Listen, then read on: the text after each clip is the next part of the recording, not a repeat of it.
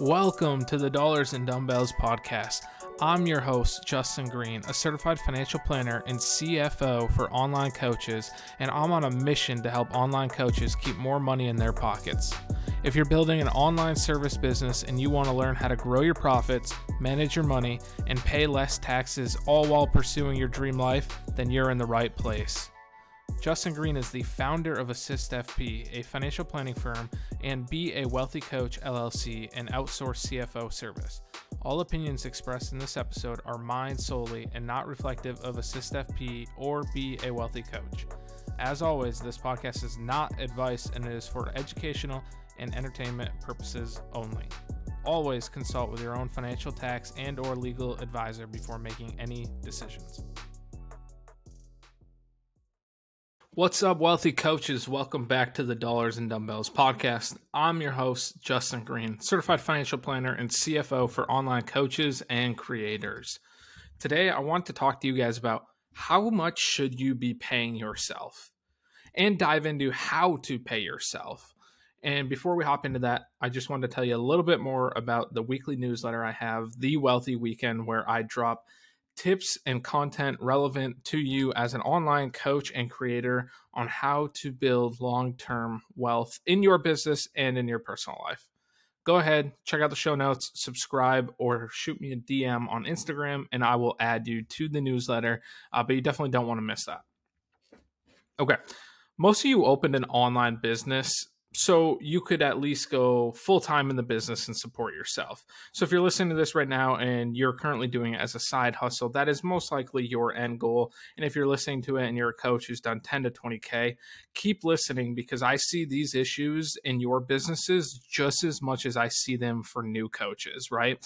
So you would think that once coaches start to make that 10, 20, 30, 40 plus k month, that they would have their financial system in place. They would have a system for how they should pay themselves, how much they should be paying themselves. Uh, but unfortunately, it's actually farther from the truth. A lot of times, you just get so busy building the business that you never take the time to go back and fix the lack of system that you never implemented. So, tune in. This episode applies to you just as much as it applies to the new coach. Okay. So, when you launched your business, you were likely trying to replace an income that you had before so that you could just pay your personal bills and then reach whatever your personal goals is. That could be world domination, build wealth. It could also just be have a very um, laid back lifestyle where you raise a family, spend time with your spouse, but also get to run a really efficient solo coaching business. There's no right or wrong answers here, but how do you pay yourself? This is a profitable business, or it should be a profitable business. That is the goal. So, how do you pay yourself and how do you set it up? I'm going to dive into the technical aspect first of how you should pay yourself, and then we'll also go through the system you need in place to do this consistently and effectively, and how to determine what you should be paying yourself. Depending on how your business is structured, it will actually depend on the technical aspect of how you pay yourself. So, some of the more common business structures in the online coaching business is a sole proprietor or a single member LLC. These are actually taxed the same, and so they're treated the same way when I refer to them for setting up how to pay yourself. The main difference between the two is the sole proprietor is going to have a hard time getting a business bank account. So, whenever I refer to a business bank account, if you're a sole proprietor without an LLC, so you're operating as Justin Green, the fitness coach, um, then essentially what you would want to do is open a separate personal bank account and treat it as a business bank account. So whenever I refer to a business bank account, that's what I'm referring to for you if you're a sole proprietor. Uh, single member LLC, you can actually apply for an EIN number through the IRS. It takes about five minutes. You would want to go uh, on the IRS's website, apply for the EIN number. You want to immediately print and save that EIN number because you need that. Um, you'll use that to open a business bank account. And in order to pay yourself, all you really need to do is take owner's distributions and transfer money from your business account to your personal bank account. Um, and that is essentially how you would pay yourself as a single member LLC. Many of you are probably an LLC taxed as an S Corp. And in order to do that correctly, you need to pay yourself what is called a reasonable salary according to the IRS. There's a lot of different factors to consider here, such as um, location, job requirements, uh, how much time you're working in the business, how much time you're paying, or how much you're paying your contractors compared to you're paying yourself, how much you're actually taking out of the business overall. So you don't want to take a very low salary, but then significant amount of distributions. And the reason is is that your salary is subjected to payroll taxes, which is uh, often referred to as FICA taxes. It's essentially just your Social Security and Medicare tax. Your distributions are not when you are an LLC taxed as an S corp. So often you'll hear people on social media talking about how to avoid taxes, set up an S corp, it'll save you on taxes, and they are correct. But there is a threshold before it makes sense, and the reason for that is because you actually need to set up a payroll system using software, most likely like Gusto, ADP, etc. I'm a big fan of Gusto; it's what I use with clients. Um, you'll also have to um, make sure that you have consistent cash flow to be able to pay yourself what would be deemed a reasonable salary. And so we're not going to go too far into that, but just understand if you're an LLC tax and S corp, you actually have to determine a salary. And then we'll talk about a little bit how you can pay yourself more above and beyond that salary. So technically, it's pretty easy to pay yourself. But what systems do you need in place and how do you know what to pay yourself? The very first question you need to ask yourself is how much do you need to pay yourself? Like, need in your personal life. What are your basic living expenses? I call this your baseline. And this could be different for everyone, but it's going to include expenses, but not limited to, you know, rent, mortgage payment, utilities, groceries, any insurances that you have, health insurance, life insurance, personal debt payments, car, student loans, credit card minimums, etc. Any other fixed costs that are going to show up every month no matter what. Then you want to look at your variable costs, you know, supplements, eating out, entertainment, whatever it is that you might do month to month, but like you don't always do it and you could scale back if you wanted to, and that would be a way to easily reduce your costs. Those are your variable costs.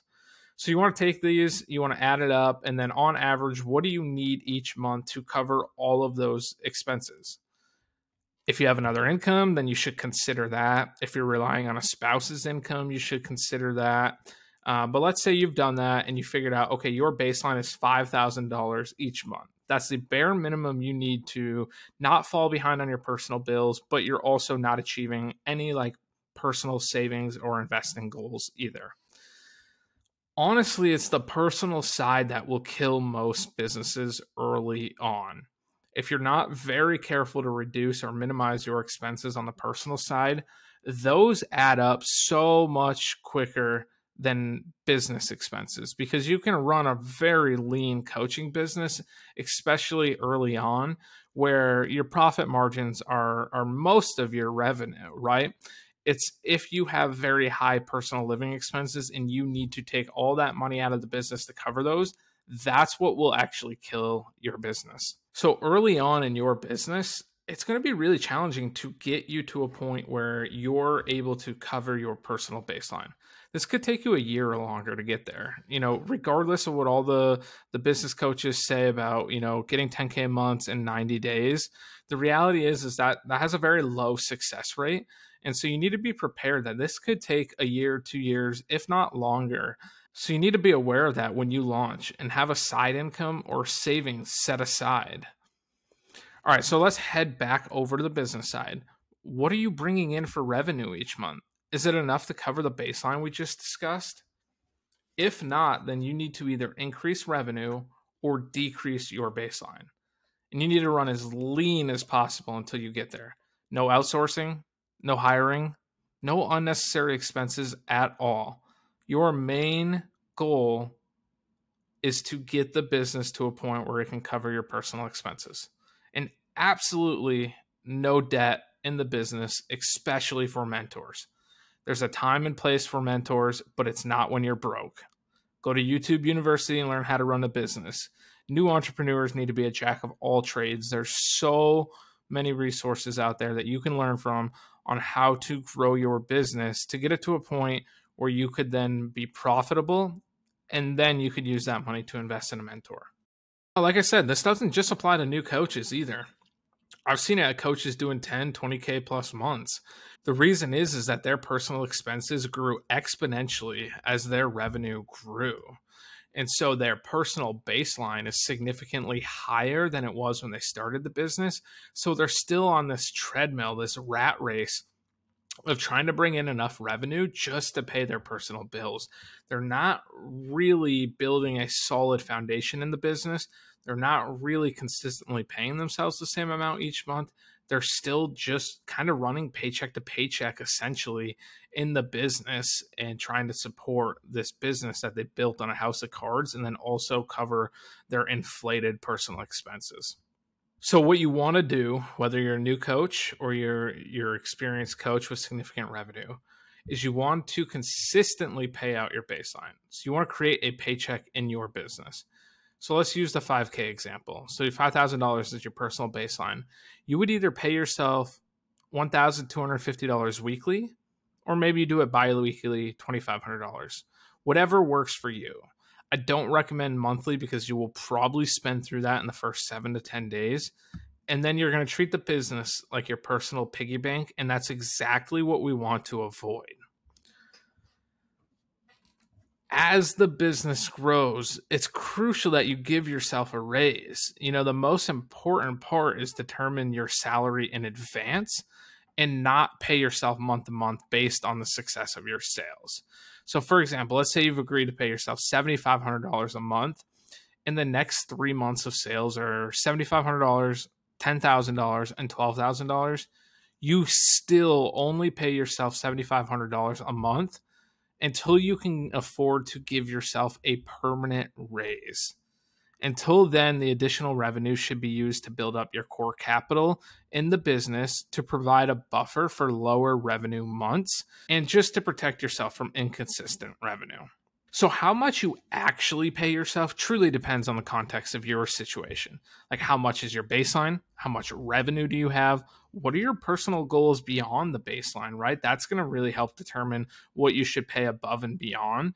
And then, how much should you keep in the business and reinvesting? the reality is is most of you are building a cash flowing business and not an asset that you're going to sell down the road.